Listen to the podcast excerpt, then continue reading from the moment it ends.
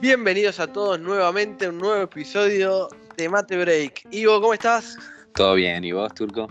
Muy bien. Vamos a hablar de algunas, eh, algunas cositas variadas. Por ejemplo, salieron a la luz los resultados de unas encuestas que se hicieron en 2019, ya hace algunos meses, eh, que describen un poco el panorama de la informática hoy en día. Vamos a tomar como referencia para, empezar a hablar una que me recomendaste vos, que está publicada en OpenCube, eh, y una que te recomendé yo, que está en Stack Overflow. La de OpenCube, ¿de quién era? ¿Me recordás? Sí, Sarmien. Eh, OpenCube es una plataforma de calificación de empresas que en Argentina en general se utiliza bastante como para, si ustedes van a empezar a, tienen un contacto con una empresa, pueden entrar a, a la página y ver cómo está calificada, que mismo los empleados y ex empleados la califican. Perfecto.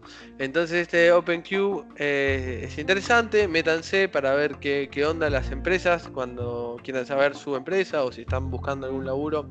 ¿Qué onda, eh, qué onda, cómo está calificada? Tengamos en cuenta que eh, nada, es subjetivo, ¿no? Pero más allá de eso, tiene un montón de personas que la consumen del palo de informática y se hizo esta encuesta que ahora les vamos a detallar. En paralelo está la de Stack Overflow, que es un un sitio donde eh, está un profesional que tiene alguna duda, lo publica. Si la duda, si la pregunta, si la inquietud, si, la situación que no se puede resolver es interesante, la comunidad evalúa esa, esa pregunta y, y también ofrece respuestas. Es la verdad que es uno de los pilares cuando uno se enfrenta a situaciones nuevas, cuando uno se encuentra con algún framework nuevo, es una gran comunidad para compartir problemas eh, puntuales de programación, de, arquitectura, de, es muy de sistemas y está consumida por millones de personas en el mundo. Eh, yo la he consumido, no sé si vos, Ivo, le has dado una vuelta diariamente. Por diariamente. Eh, dicen que sin Stack Overflow y sin Google, la verdad que más de la mitad de los programadores no podemos trabajar. Eh, puede ser, puede ser. Totalmente de acuerdo. Yo creo que un buen programador es un buen googleador. Exactamente, y un buen googleador termina dando una vuelta por Stack Overflow, seguro.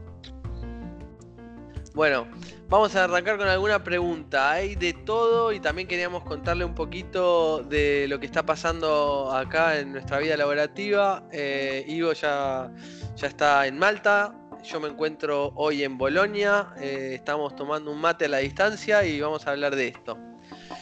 Ivo, eh, arranquemos con algo lindo, interesante, fácil.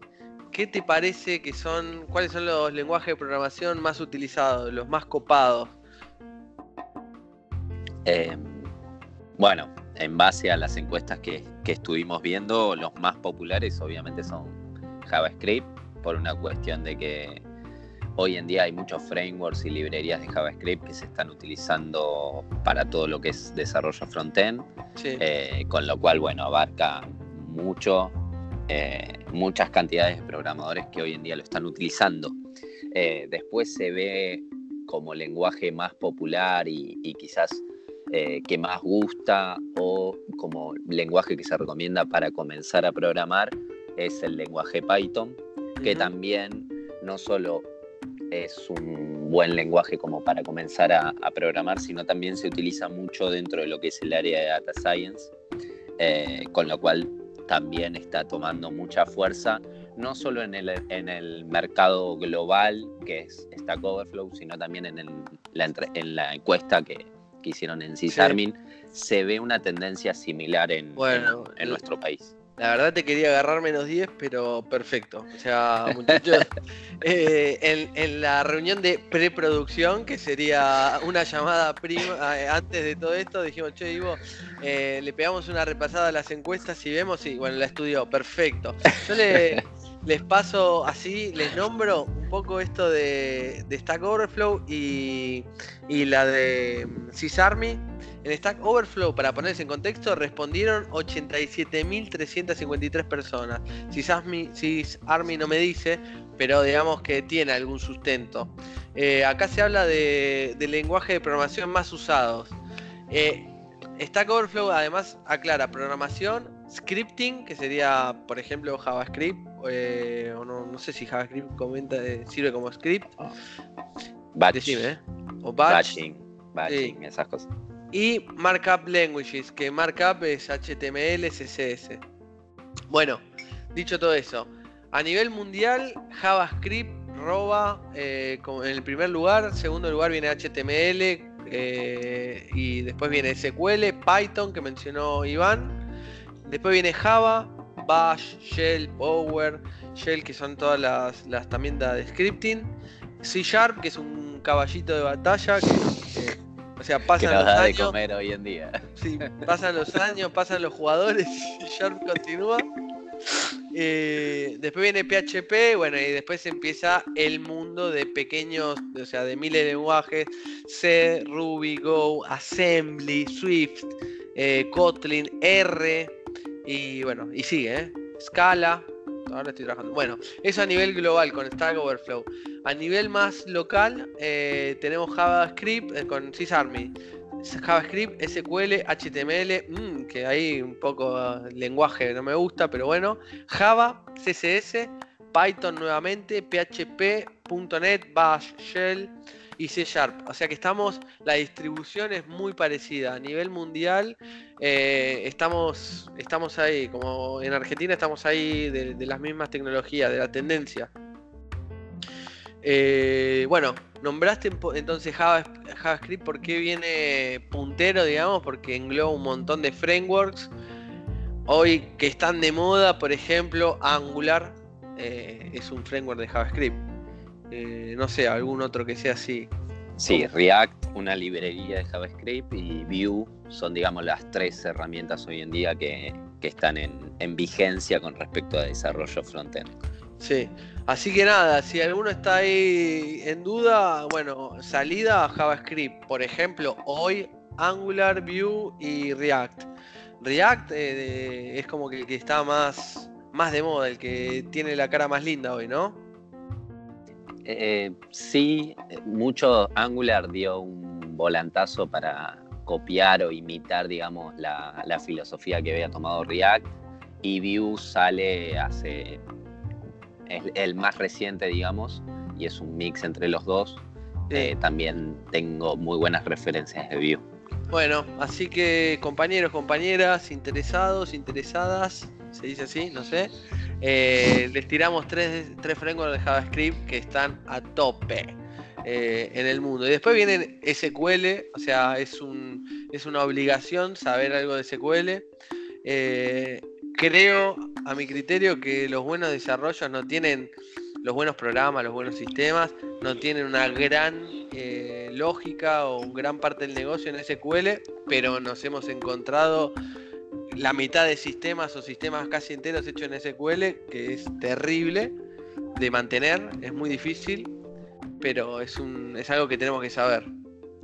Eh, y bueno, después continúa con HTML y CSS, que en Stack Overflow lo, lo nombran como Markup Languages, que es un poco tiene que ver con el frontend, que habíamos hablado en otros episodios, con toda la parte que finalmente muestra los datos, la interacción con el usuario y de verdad los buenos sistemas, los buenos productos tienen una muy linda integración con la parte de frontend y hay que saber utilizar o utilizar muy bien todo, todo lo que viene atrás de HTML y CSS, que no es mi caso, yo soy un desastre con, con el frontend. Sí, solo para remarcar las diferencias entre uno y otro, HTML es, digamos, la forma de estructurar una página web. Eh, CSS es agregarle presentación a ese contenido y después eh, JavaScript puntualmente es ya código que se ejecuta en el cliente, con lo cual genera esa interacción eh, más abierta con el usuario. Claro, Eso, esos tres combos, digamos, o sea, e, e, estos tres elementos, HTML, CSS y JavaScript, en sus distintos frameworks, etcétera, etcétera, CSS eh, y, HTML, es el, combo que un buen desarrollador frontend tiene que manejar, ¿no? Para meter un poco de, otros temas que no hablamos tanto en profundidad. Eh, Después la parte de, frontend, que esta que llamamos, que Iván explicó, consume datos o hace cálculos más pesados que se los delega a, un servidor o a alguien que está detrás, que es el famoso backend. Y de backend, para decir algo, están estos caballitos de batalla o estos sistemas. El que no es caballito, es, es, el que está muy de moda, es el que mencionó Ivo. Les nombro como viene en la lista.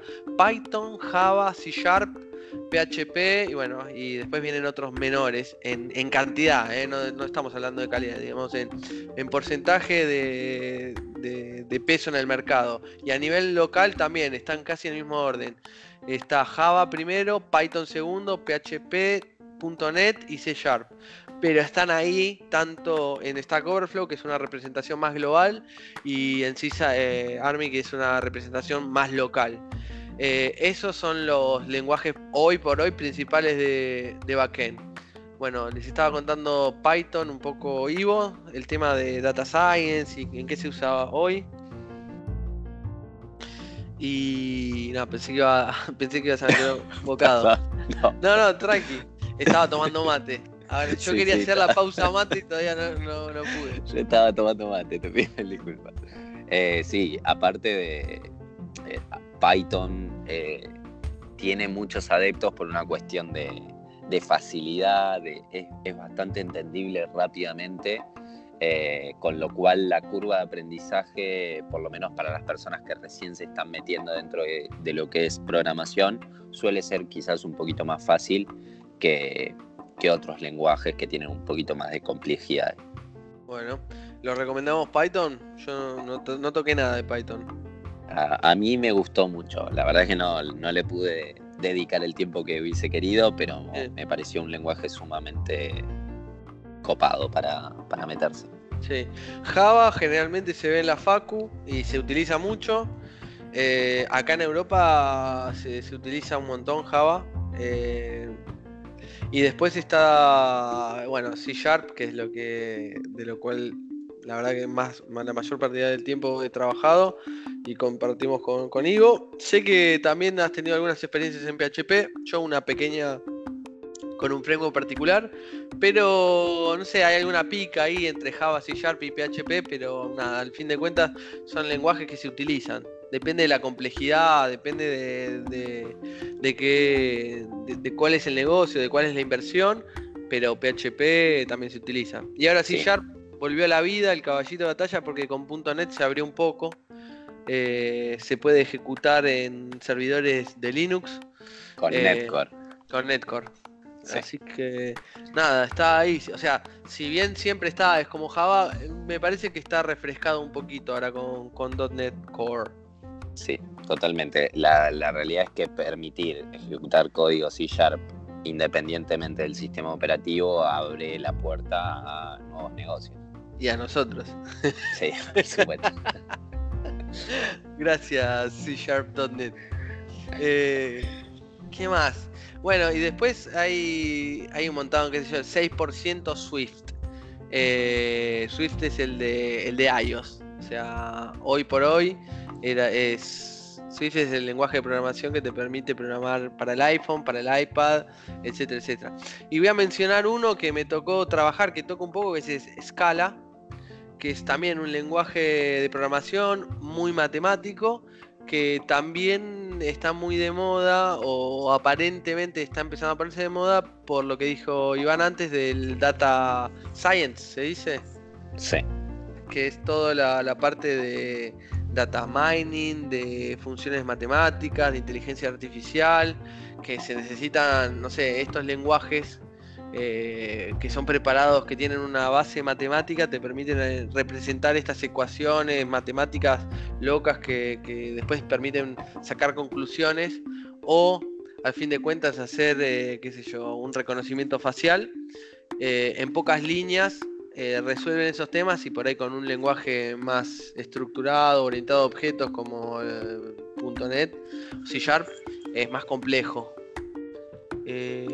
Se decime yo mientras estoy viendo a ver si nos faltó algo de esto. No, creo que está bien.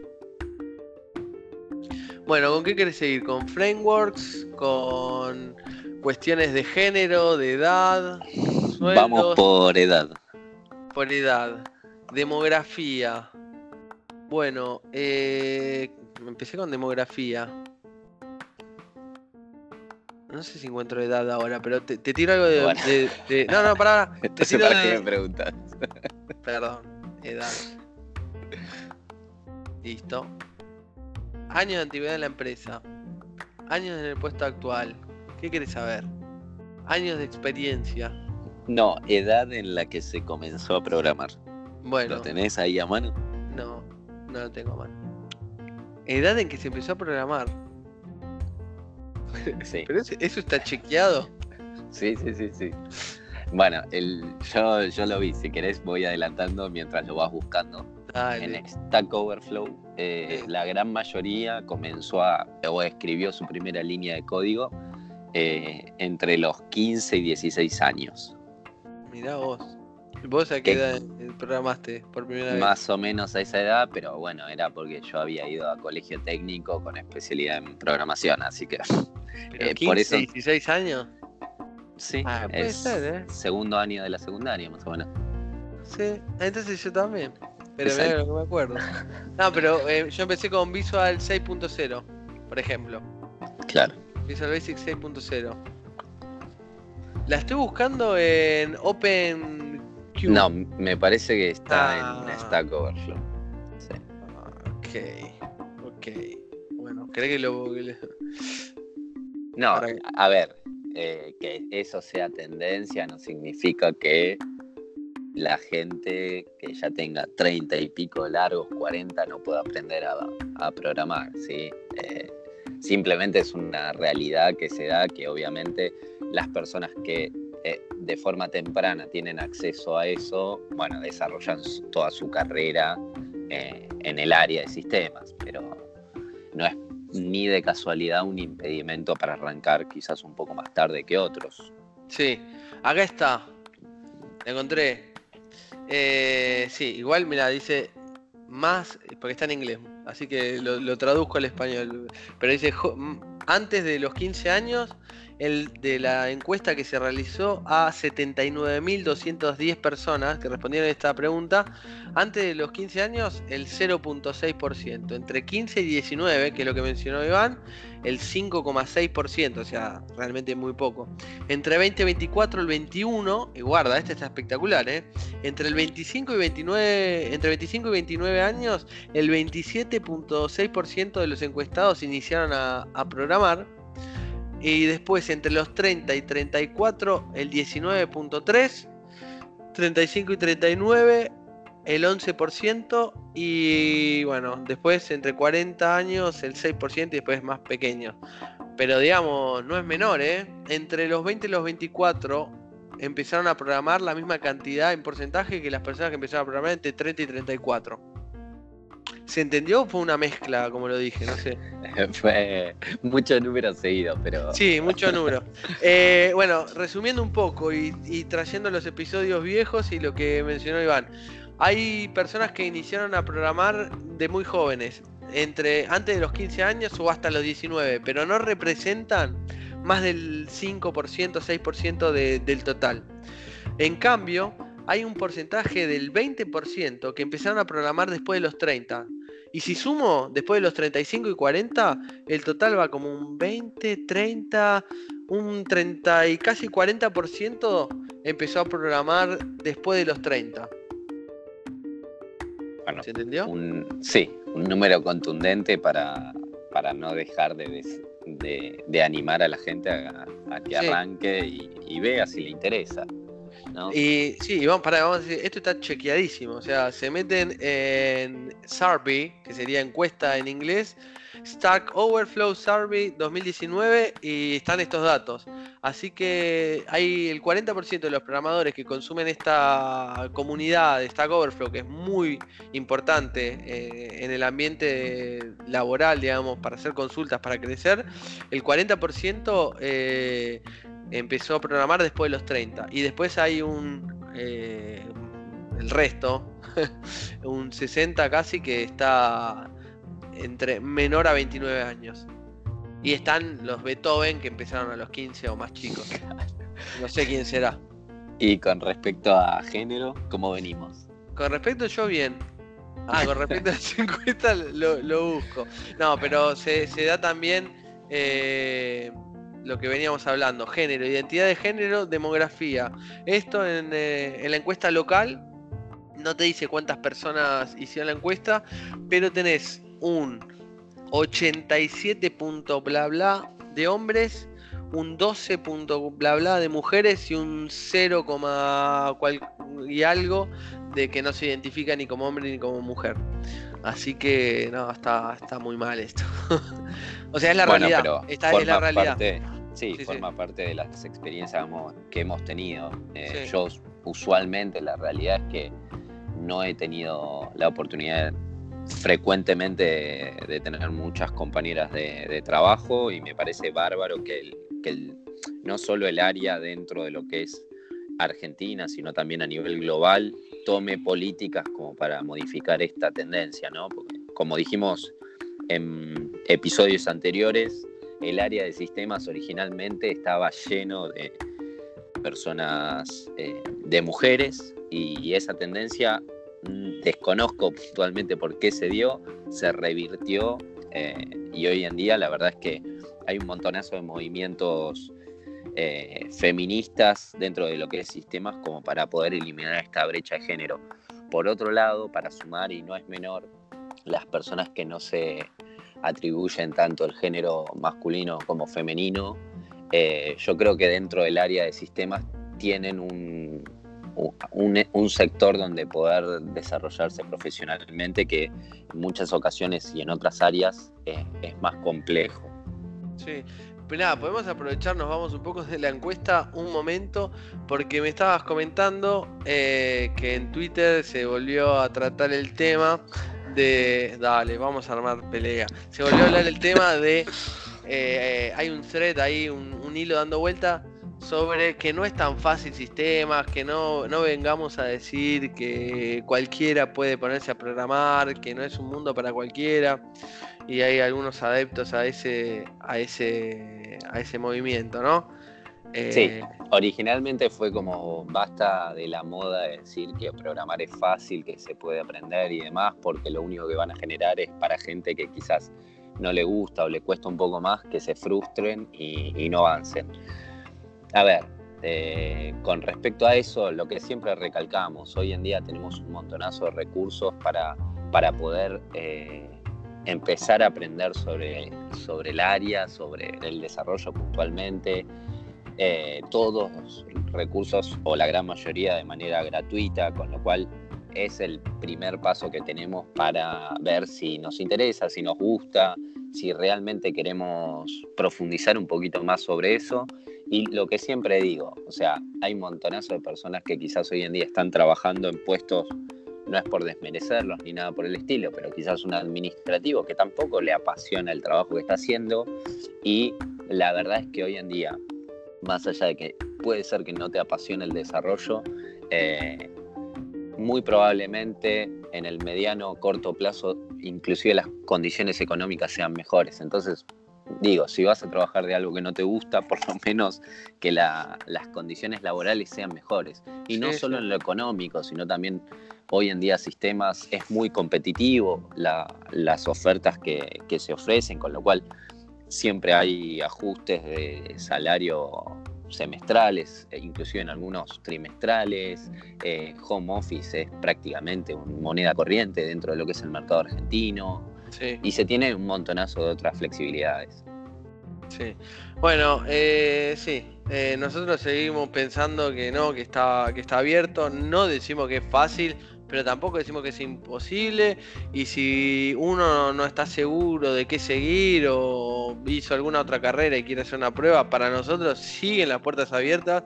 Eh, es más, hemos tenido algunos casos de algunos oyentes que nos escribieron y los hemos puesto en contacto con alguna empresa y le han hecho la entrevista. Después, cómo fue, no sé. Si nos quieren responder y contar la experiencia, sería genial porque no, no estamos enterados. Pero bueno, de nuestro lugar, es más, Ivo. Eh, lo habíamos hablado el otro día, no sé si querés decir tu Twitter, así nos, nos comunicamos y nos dicen qué piensan. ¿Cuál es tu Twitter? Eh, Iván Franco 502. Iván Franco 502. ¿Y cuál es mi Twitter, Ivo? Yo lo sé. bueno, después se lo digo porque yo casi que no lo uso. no, es arroba, es, arroba Yamil Fajouki. Ah, igual es dificilísimo, no me va a escribir nadie. Escríbale algo que es más fácil. O si no, a infomatebreak.gmail.com. Sí, muy bien. Eh, pará, tengo dos o tres cositas para, hablar que estaban muy buenas. Eh, está el tema de los salarios, pero no lo encuentro en Stack Overflow y encima está en anual y, no sé. Pero estaba, por ejemplo, la satisfacción de, la carrera. Estaba muy bueno. ¿Para qué te, la, carrera universitaria decís? No, en, inglés le dicen carrera a la, profesión, al ah. trabajo. ¿Cuán, satisfecho está un, desarrollador de, su, de su tarea, de su trabajo? Sí, bueno, con respecto a eso, dentro de lo que era, como es una encuesta más global, dentro de lo que era la región de Sudamérica, más del 50% de los que trabajaban en sistemas consideraban que eh, las nuevas generaciones iban a tener mejores condiciones laborales que los padres. Eh, lo mismo para China, ese porcentaje inclusive era más alto y los menos eh, optimistas, perdón, eran ya de regiones de Europa, por decirte Francia, Alemania, etcétera. Sí, bueno, acá tengo los datos, si querés los comparto. Dale. Bueno, em, estábamos diciendo, dice, la pregunta es, eh, ¿cómo sienten los programadores o developers eh, sus carreras o sus trabajos? Carrera puede ser, no, no es lo académico, sino es el, crecimiento en una empresa o el crecimiento como profesión. Eh, está muy no satisfecho el 5%. Un poco insatisfecho el 10%. De ahí para arriba son grados de satisfacción. Uno no sabe, no contesta, 10% y el resto es lo importante. Satisfecho el 34% y muy satisfecho el 40%. Bueno, esta encuesta se, hizo a 73.000 personas casi. Después se meten. Eh, no, súper interesante. Eh, no sé vos puntualmente a grandes rasgos, ¿no? no entrando hoy, esta semana, pero ¿cómo te sentís con, tu carrera, con qué hiciste, tanto académica como profesional? Y yo creo que oh, muy, muy contento, en el sentido de que siento como que no siempre se abren nuevas puertas, nuevos desafíos.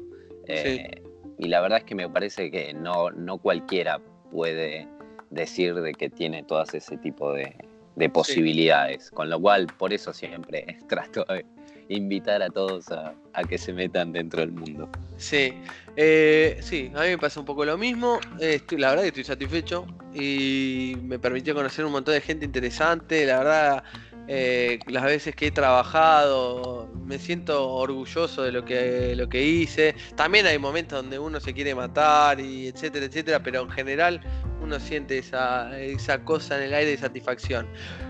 Invito a todos, porque es súper divertido leerlos, a que nos escriban a infomatebreak.gmail.com y que nos cuenten algo. Así cópense. Y también nos dan alguna idea si quieren que hablemos en profundidad de algo más. Eh, les tiro otra, otra cosita interesante y después no sé si cambiamos de tema eh, con, con, Ivo o si querés hablar algo más de las encuestas. Esta pregunta me pareció copada. Dice, ¿quieren los, de, los developers transformarse en managers en el futuro? ¿La leíste esa? No. Y bueno, si vos me, te apuro. eh, entre no estoy seguro, no, sí o ya soy manager. Manager, de gerente sería. Yo creo, creo que la mayoría contestó que no quiere. Ok. Mira, no, no, pero estás ahí, mira, la, mayoría está dividida. Hay un, 36% que puso no, not sure, no, no estoy seguro. O sea, hay un 30% que no tiene, no estaba ahí, que no sabía. Del resto, hay un 30% que directamente dijo que no y solo un 25% dijo que sí. Entonces, nada, si, si cambiamos la matemática, si solamente un, 25% dijo que sí y el 70%, 75% dijo que, que no o no, no sabe. Sí, eh, ah, una, sí, una sola aclaración con respecto a eso. Eh, la plataforma en sí está como muy focalizada en desarrolladores que quizás, bueno, no, no, les interese la parte de management, ¿no? Sí, pero a, alguno que le interese el management y viene, viene del lado de la programación, eh, también se encuentra, no, sí, está bien, puede ser, puede ser que, que sea muy... Pero bueno, eh, esto está chequeado, muchachos, todo lo que hablamos está chequeado, lo pueden, muchachos y muchachas, lo pueden chequear eh, en las dos eh, encuestas que mencionamos, la de Stack Overflow 2019 y la de eh, CISARMI, ¿era, no? Sí. Bueno, ¿podemos continuar con esto o cambiamos un poco para no aburrir y hablamos de alguna otra cosita? ¿Qué te parece? Dale, cambiemos.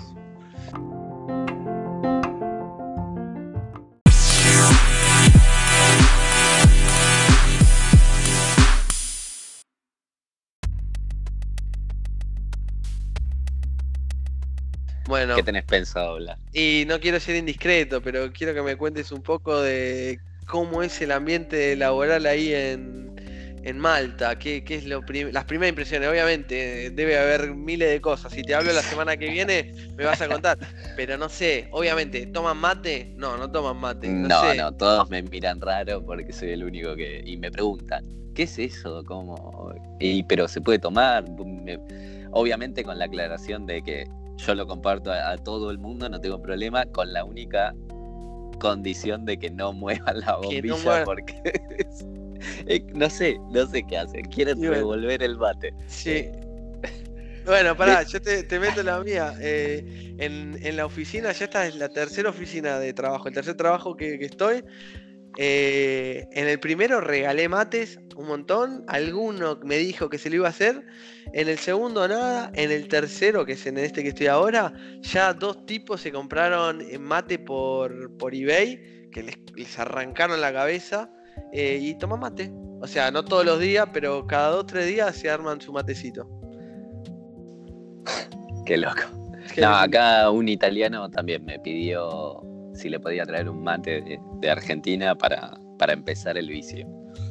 Bueno, escuchá, y hablando de eso, demográfica, eh, te sentás en, el escritorio alrededor, ¿qué nacionalidades tenés? ¿Cómo es? es una locura. Eh, no, tengo la, la, infinidad de, de, culturas y nacionalidades que hay en Malta en general es una locura. En el laburo también, obviamente por decirte algunas. Bueno, malteses obviamente, portugueses, brasileros, eh, húngaros, eh, ingleses, italianos, eh, de Estonia, estonios creo que se dice, no, suecos, la verdad es que una, una diversidad enorme, lo, lo cual hace también un ambiente sumamente rico en ese sentido. Sí. Bueno, no, no, hablamos de metodologías ágiles, hablamos en general, no hablamos de Scrum. ¿Tienen alguna reunión diaria? ¿Tienen algún ritual? No sé, a las 9 se hace el café, a las 10 son precisos para la, hora de ingreso, la hora de la comida. ¿Cómo, cómo es esa? Con, la, con los, yo llegaba tarde a todos lados, por eso te digo. Mira, acá en general suelen ir temprano y se van más temprano. Eh, como digo, temprano, capaz entran a laburar a las 8, hay algunos que, capaz entran a laburar a las 10. El horario es bastante flexible en ese sentido, con lo cual cada uno administra en base a las costumbres que tiene. Eh, después, con respecto a rituales o esas cosas, no, no, la verdad es que no, lo tienen. Quizás el que más rituales soy yo, que llego y ya me voy a preparar el mate. Sí. Eh, pero no, en general no. Y después almuerzo, sí, suelen en general ir todos a la misma hora, que es más o menos a la misma hora que estamos acostumbrados nosotros en, Argentina, pero eh, después, sacando de lado el laburo, las jodas terminan más temprano que nosotros. o sea, sí, nada, que ver, ok, las jodas. Eh, de repente. bueno. Eh, no, porque eh, particularmente, he visto, vamos a compartir, somos un poco amigos, me, estabas contando fuera de cámara, que tiene la costumbre, porque también la empresa donde estás es, tipo grosa ahí en Malta, se llama Betson, y se hacen sus propios after en, la empresa. Sí, completamente sorprendido. Te paso el currículum. no, estoy completamente sorprendido con la gente de los países escandinavos por la cantidad de alcohol que toman y están en perfecto estado algunos. Sí, sí, sí, sí. Y es una cuestión genética, qué sé yo. sí, evidentemente. Bueno, ah, otra cosa es que soy uno de los más petizos de la organización. y sí, en Argentina no somos los más altos. No sé si ves la, selección de, de volei, de, de básquet, o sea, generalmente son más altos el resto de los europeos. Bueno, che, eh, si querés te cuento un poco acá. Acá en Italia son muy, muy de ritual, muy, muy. O sea, creo que tienen más que nosotros. O sea, llegar y hacerse el mate no es nada. Llegan, se ponen a, a, trabajar, o sea, abren la máquina, se conectan. Generalmente hay alguna reunión diaria a la mañana.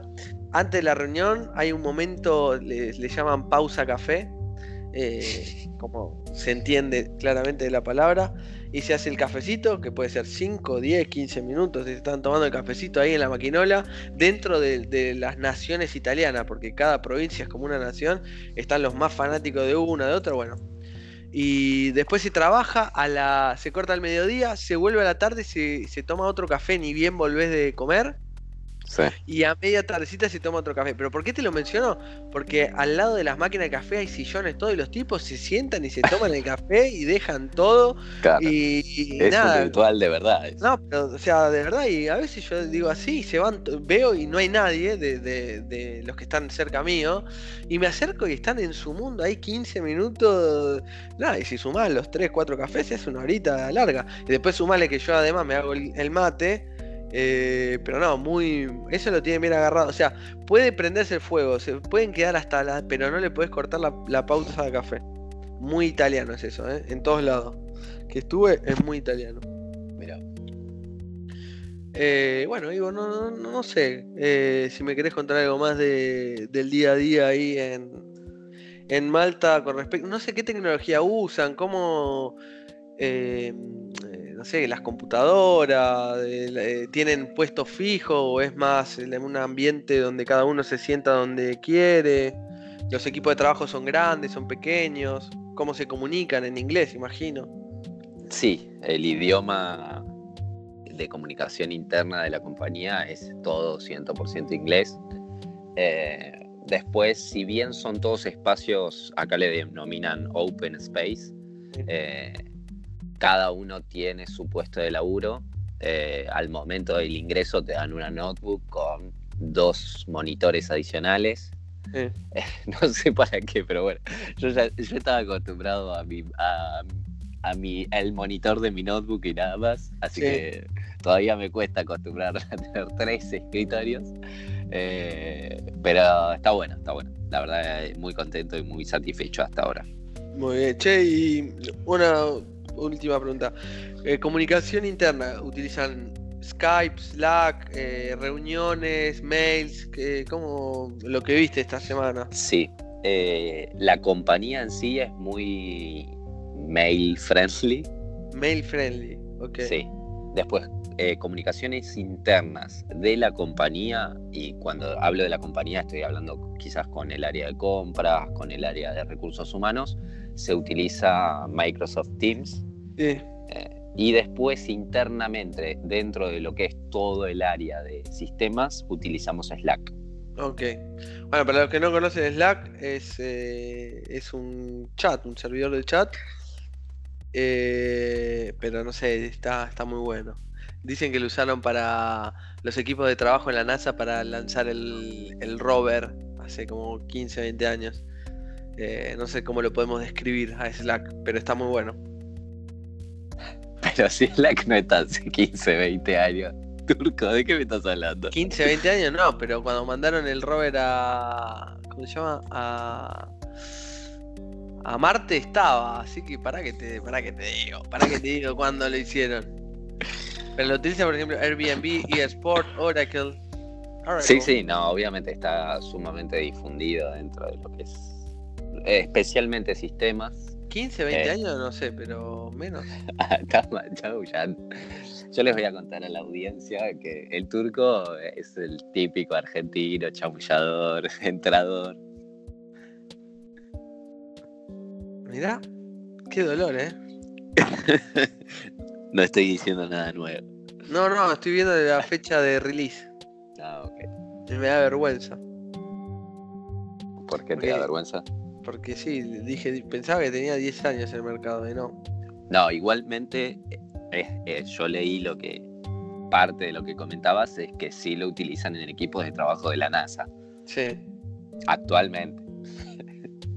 No, pero el rover, ah, por eso no fue hace mil años, el de uno de los rovers de Marte.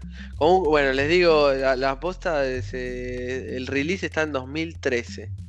O sea, hace 6 años. Está bien.